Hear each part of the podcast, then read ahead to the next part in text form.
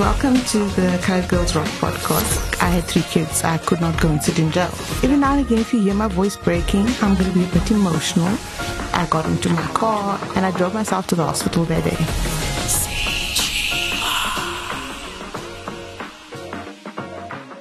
Hi guys, welcome to the Coloured Girls Rock Podcast, and I haven't done one of these in a while.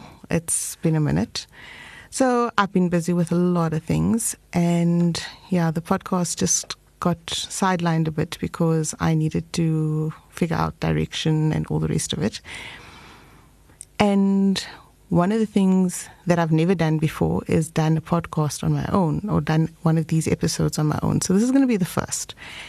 And we'll see how it goes. And if you like it, or it resonates with you, which I think it will, we'll do another episode. Because if I had to tell the story, like I was just telling Vula now, I would probably end up having to do this 25 minutes for a year just to get the story across.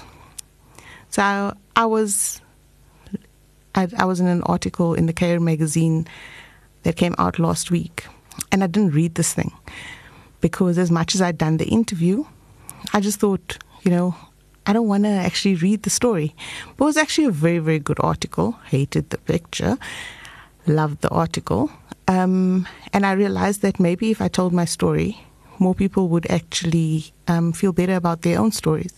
Because we all need to hear that someone else went through the most when we are going through the most. And sometimes it's just easier to tell your story when someone else tells their story. So this is me. And this is probably going to be, every now and again, if you hear my voice breaking, I'm going to be a bit emotional. Because if anything, what I'm going to tell you now was probably the hardest time in my life. And here we start. But anyway, I'm not going to cry. So 13 years ago, I went through a divorce. And you know what, getting to the divorce is one part of the story, and then actually going through the divorce is another part of the story, and literally recovering yourself after that is just a whole entire lifetime of a story. But let's start with why I got divorced, because I'm not going to go into the whys, and that's probably going to be the first question people are going to ask. But I'm not going to do that. I'm not going to speak about my ex. I'm not going to speak about what went wrong. Just a lot went wrong. And I'm pretty sure there was fault on both sides. We won't ask for anybody else's opinion on that, but yes, it was a hard time in my life. And I had a very high-profile job at the time. I had three kids. We were doing okay financially because I really did have a very good job. It was at the bank, the blue bank, the dark blue bank, anyway. But it was very, very intense. And I had to be at the work super early. I came home super late. And one tends to actually forget that you need to find some sort of balance. And in all of this, things went wrong. And yeah, you lose yourself. You become depressed. And I did go through a huge depression at the time. And besides going through corporate bullying, but that's another episode we'll speak about. But anyway, so there was one day where you realize that enough is enough, right? And that you've just completely lost who you are, and you just need to change what's happening in your life. And that particular day, there was an argument. And guys, I was dressed so badly. Is that the thing I actually remember? I remember the crappiest outfit that I actually owned. I don't own it anymore. That day, I still remember exactly what I was wearing. I remember exactly where I was sitting. I remember exactly what went down. And that's actually quite strange for me because I don't remember a lot of what I went through, you know, in detail. And sometimes people remind me or they ask me about something and I just can't remember it anyway. There was an argument and it flared up, like it went from 0 to 1,000 in a couple of seconds. And there was one point where I actually picked up a knife. And guys, I'm a refined person. I don't know how to actually stab anyone. But I was going to try that day.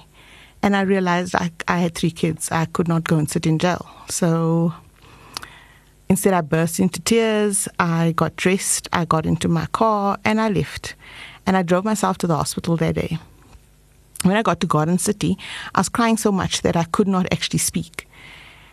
And Garden City had changed the way that they do things. So you needed to go to a place called, they referred everybody to what was then called Crescent Clinic, and it's now called Akeso. And that's where the psychiatrist and the psychologist and whoever sits. I got there and I didn't have a psychiatrist, so I had to ask for one.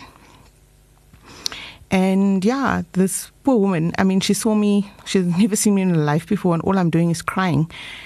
And she admitted me that day. And it's a 3-week course, so they split it up into they focus on 3 different programs for the 3 different weeks that you're there. But you can also say you don't want anybody to see you, you control who has access to you and those type of things. I'm going to speak about that in another podcast. I feel that is something that, because in all of that, I got diagnosed with acute depression and I had to go on to medication, and I'll speak about that journey at a later stage. I just want to get through the divorce part of it. Anyway, you see a psychiatrist every couple of days. They put you on meds, obviously, and then you see a psychologist every day, and then you also see therapists, there's just these group therapy sessions. But yeah, it was in there that you actually start learning a lot about what is going on in your life, where you actually need to take a step back, how you need to slow things down, and how you actually need to make a decision in terms of how you want to go forward. And that is at that point where I decided that there was very little that could be saved from my relationship. And again, I'm not saying that it's all my ex's fault. It wasn't. It was definitely a lot to do with me as well. I hadn't done anything wrong, but I hadn't done everything right either. So then, yeah, while I was in there, I filed for divorce. Guys, did I have the crappiest lawyer ever. So here's tip number 1. Get a decent lawyer, okay? Once you've made this decision and you're going to follow through with this, because a lot of us don't follow through. If you're going to follow through with this, get a decent lawyer. Look around and see who of your friends have gotten divorced, who of your colleagues have gotten divorced. And specifically get a divorce lawyer. Do not just take any person that is actually bailing people out of jail or something like that. It's not a thing. You get a proper lawyer. You also need to realize that if it's not something that is agreed upon, the both parties aren't ready for that particular step, you're going to have a lot of resistance, which means that the other person is going to be very angry, and then they're going to go and get a lawyer, and then there's going to be a lot of mudslinging. There's going to be rumors that you hear about yourself that you didn't know. But you need to be strong for all of that, and you're not. You are at the point where I was so broken. I was having a nervous breakdown. I was now on antidepressants. I was on sleeping pills. I permanently felt like I had cotton wool in my head. But I needed to actually go through this. And make no mistake, this was 13 years ago. So it was a long time ago, right? But I still have scars from this process. You will. I mean, I don't think anybody actually heals completely. But yeah, you have to heal at some point. So I went through the divorce. I remember, guys, my family was alienated from me. Nobody wanted to hear my side of the story because I just didn't feel the need to want to explain my side of the story. There were so many rumors going around and so many people talking about me that there was no point in actually trying to explain to people who didn't really, at that point in time, get what I was going through. It didn't help to explain what I wanted to say and how I wanted to explain it, because they were listening to one side of the story. And I'll tell you something, it got to the point where my ex was pulling bank statements, and I still don't know who in the bank was giving him access to my accounts and things like that, but at the time it wasn't. I could have actually followed up. I could have gotten people fired, because one thing that people that are listening to this who actually work in those kind of spaces should know is, it doesn't matter who you know, it doesn't matter who's your friend, it doesn't matter who your family is. There's certain information that is confidential that you're not allowed to share. But anyway, again, another conversation for another day. But anyway, so the day of my divorce, guys, divorce court is a cold, cold place, eh? I always joke that you must go and look for the ones that, the new stock. go and find them on a Friday at divorce court. But yeah, it's not really a thing. People need to heal first, but okay. The divorce court thing. I got there. I had forgotten my marriage certificate. Okay, so now I'm paying an advocate by the hour, and I've forgotten my marriage certificate. So there's certain documents that you need. In between all of this, when I'm telling you my story, I'm just going to throw in some tips as well, in case you're going through all of this. When you speak to your lawyer, you need to have a settlement agreement. So, you know, the lawyers go back and forth in terms of what the settlement is. And at that point in time, I had a really, really bad lawyer. And I was having a nervous breakdown, and I was in a clinic. So needless to say, I did not fight for anything. But you should. Remember, you're fighting for whatever assets there are. If you're married in community or property, you should share it. And you should always be mindful of the interest of the children. So whoever gets the children should definitely be getting, be able to see to the kids financially, you know, put a roof over their heads, food on the table, you know, those type of things. And coloured men in general, and yes, now I'm actually targeting you, you guys don't look after your families when you leave. So you leave, and it's like you've forgotten that you have children. You've forgotten that those little people still need to eat 3 times a day. You've forgotten that they need to go to school. You don't remember that they need to, they grow, and they need clothing. Besides your love and attention, which also seems to disappear like mist before the sun. But anyway.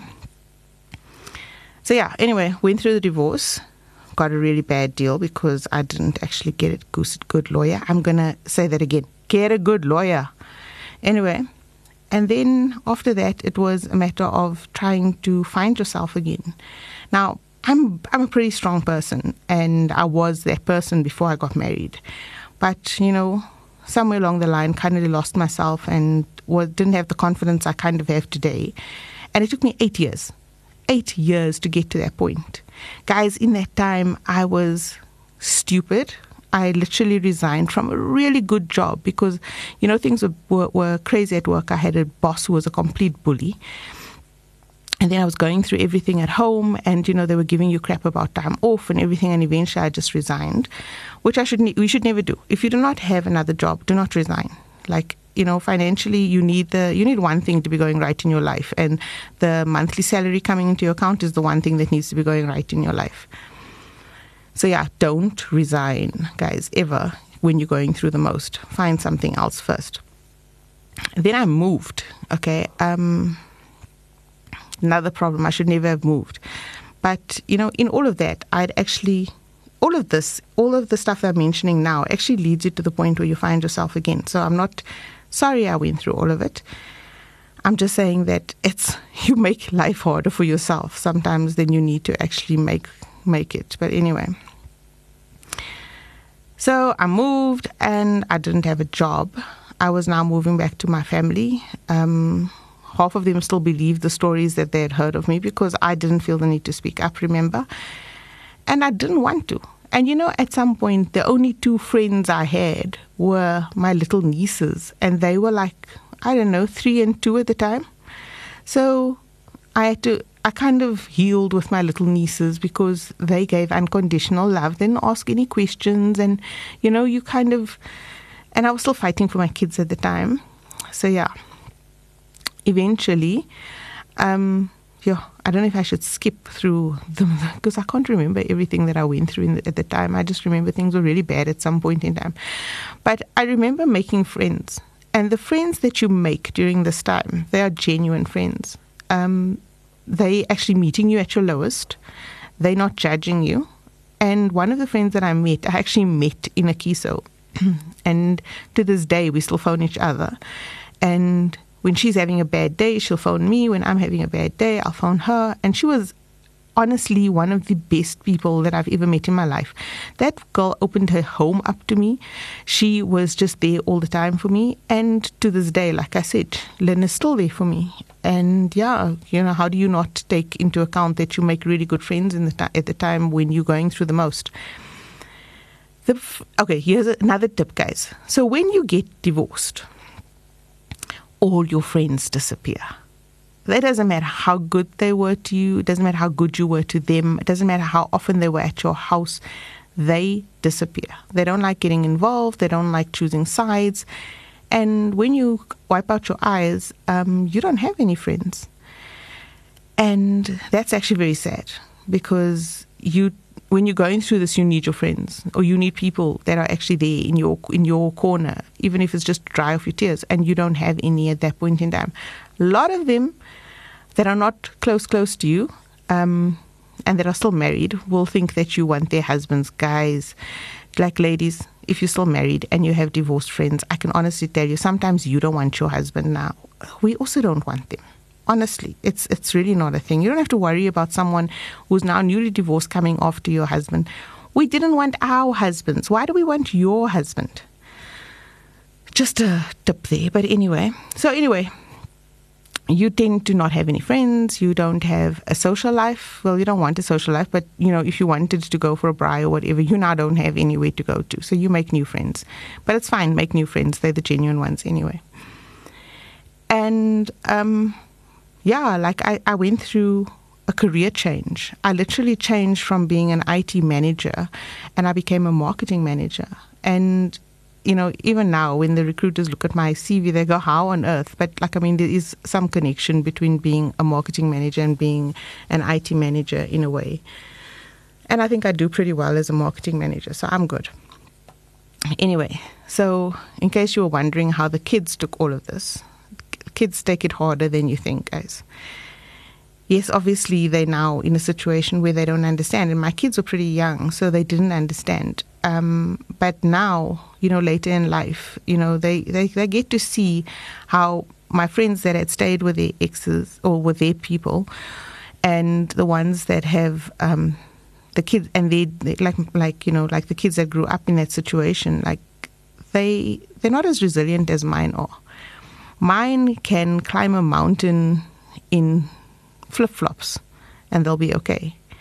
Whereas, you know, I'm not saying that you shouldn't, you know, nurture your kids in a family. That's first prize. But mine have become pretty resilient, and I love that about them. You know, none of them are actually crazy or need therapy. Yeah, my daughter needed to go to a couple of counseling sessions. But today she's probably a lot more like me than she should be, because she's very, very strong-willed. Yeah, so, guys, you know what? I wonder what I've just thrown back to. I don't know, you know, divorced ladies, do you find that you had one, you know, you remember stupid things. Like, you remember when you left, you didn't have good underwear and you didn't have good pajamas. Like, I had this one teddy bear pajamas, which is the ugliest thing I've ever seen in my life. But it was my most loved and prized possession at that point in time, and I cannot understand why. And yes, that is completely off topic, but you know what? We should really, when you're married, like, buy clothes, guys. Because when you leave, you don't have the money to buy clothes, and all of a sudden you realize you don't actually have nice underwear and you don't have nice clothing, and it's really a problem. So financially, okay, you go from having a two-income home, and all of a sudden you have one income or no income because you were stupid enough to resign your job. But, yeah, you make it work, eh?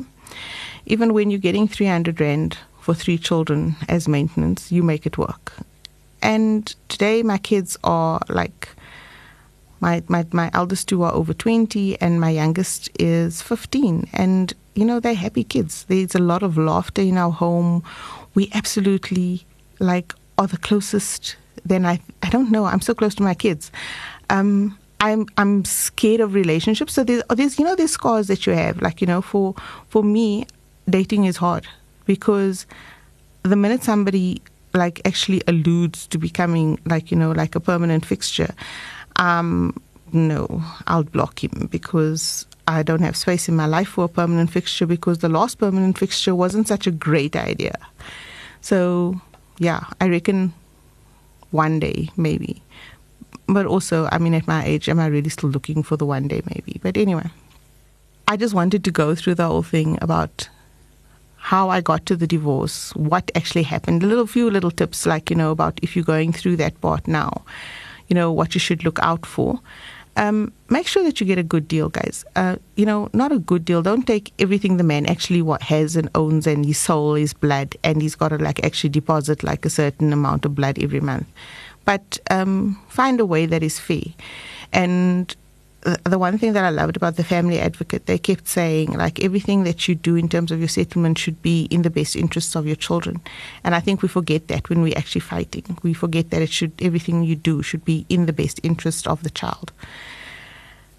And if I could actually speak to, the men right now, and I would actually be speaking to not the good dads, because there are a couple of good dads. And let me tell you, when I date, the first thing I check is, are you a present dad? Are you a good dad? Do you see your kids? Do you maintain your kids? Those are non-negotiables for me. But to the guys that don't and that have excuses and they say, I don't earn enough money and she wastes the money and whatever, take 1 month where you actually pay all the kids' expenses and see what that is and see if she's still wasting the money or if... if you're giving too much. Somebody on a different platform the other day actually said his ex-wife expects him to pay 1,500 rand for 2 children every single month, and she has a good job. I nearly died because it was 750 rand a child. I mean, where does your medical aid come in? Where does your school fees come in? Where does your school lunches come from? Where does their food come from, their clothing? It's just ridiculous for anybody to think like that. But, hey, it's part of divorce and part of a breakup, I guess. So anyway, then I got divorced, guys. And now I was here, I'm divorced. I then found a job, which meant coming back from Kimberley to Johannesburg, finding a way to actually make it work, because now you don't have anywhere to stay, so you've got to ask family or friends or whatever if you can stay with them for a month while you actually find a place and then try and find your feet. And let me tell you, it takes you a long time to actually recover financially. Let me tell you, right, it is the hardest part of it is actually making the money stuff work. But like I said, it took me 8 years, and I was then able to not worry about, not that you don't worry about money, but you can handle your finances. You can see to the bare necessities, and that's all you need to concentrate on. If you can see to the bare necessities, worry about the nice to haves later. So don't put too much pressure on yourself. Just as long as you can see that there's food, electricity, and lots of love, and they're warm and they're alive. Keeping them alive is all that counts. That's already a win. Then you're doing well. So if you are in a situation, and I'm literally sharing all of this with you because I feel that it's stuff that we don't speak about, especially in the coloured communities. We don't speak about this stuff. We don't tell you what to actually expect. Nobody tells you what they went through, because by the time they've gone through it, they're just trying to heal. They're trying to forget what they've gone through. And I can honestly tell you that's literally a coping mechanism. But yeah, so... I'm going to basically probably cut off here, because I feel that, by the time you actually, but I'll tell you now that I have 3 very, very happy kids, and they can manage their lives. They don't have unrealistic expectations of getting a car for their birthdays and those type of things. It's nice to have, but they know what is important in life. And we are such a happy family. We sit and we laugh, and everybody's comes and sits in my room. And sometimes it's most irritating because, sometimes you also just need time out.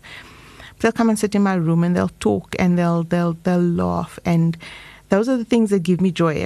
Even coming here today, when I was leaving home, I said, okay, I'm going. And my youngest, who is Tyler, who's 15, jumped up and said, okay, where are you going? And I said, I'm going to studio. And he said, oh, okay. And I said, do you want to come with? And he was like, yeah, let's go. And he's sitting playing games on his phone or chatting to his friends or whatever. But he's here. And when we leave here, I'm going to take him for lunch and all the things. All of those things count. Spending time with your kids, that's what counts. There's little things that don't count. The fights, the mudslinging, those type of things, it's not necessary. Block that person. because I find that if I don't have to speak to you, it's easier for me to deal my own drama than to actually deal your drama. Because, you know, people always say your lived realities are different. So what if my ex had to do a podcast now, his reality of what went on was probably completely different from mine. But I don't need to know that. So he's moved on. Our lives have carried on. I haven't got a new person in my life. But our lives have moved on. So, you know, his life is completely separate from our lives, and I'd like to keep it that way. So we don't have any contact, not via phones, not via emails, not via, like, pigeons, nothing. Smoke signals, nothing. So that just makes it easier for me to deal.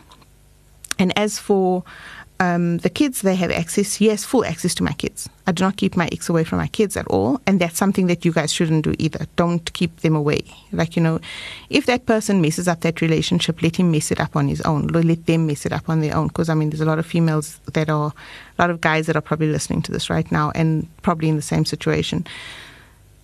Let the other parent deal their relationship with the kids. That's their responsibility. It's got absolutely nothing to do with you, except they should have access to your kids, unless they actually hurt those kids. I can't think of anything else right now, but I mean, I'd like to speak about all the other things. And when we put this up, I'm going to open up the conversation to all the ladies and the guys that have gone through these relationship issues and a divorce and whatever, because I'm sure there's some tips that they could give you as well that I haven't covered. But, so let me know if you want us to do this again. Like I said, this is the first time I've actually spoken this much on my own on a podcast. But like I said, I thought it was important, and hopefully you guys think so too. So let's see if it actually works, and if you guys want to hear some more. Because, guys, I forgot to even tell you, I even got scammed in all of these. In that 8 years, somewhere along the line, I even got scammed.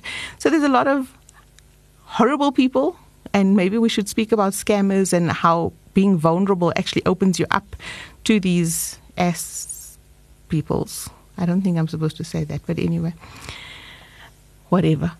So the way I'm getting such an amused look, but anyway, thank you guys. I think this was probably part of my healing journey as well, just maybe speaking about it without crying. And hey, kudos to me, I didn't cry. So this was the Coloured Girls Rock Podcast. I'm Shan. I run the page. And, there's a lot more that's going to be coming from the page pretty soon. But, yeah, I think one of those things would be actually me getting a little bit more open about who I am, and maybe sharing some of the things that I've gone through so that we actually all learn and grow from it.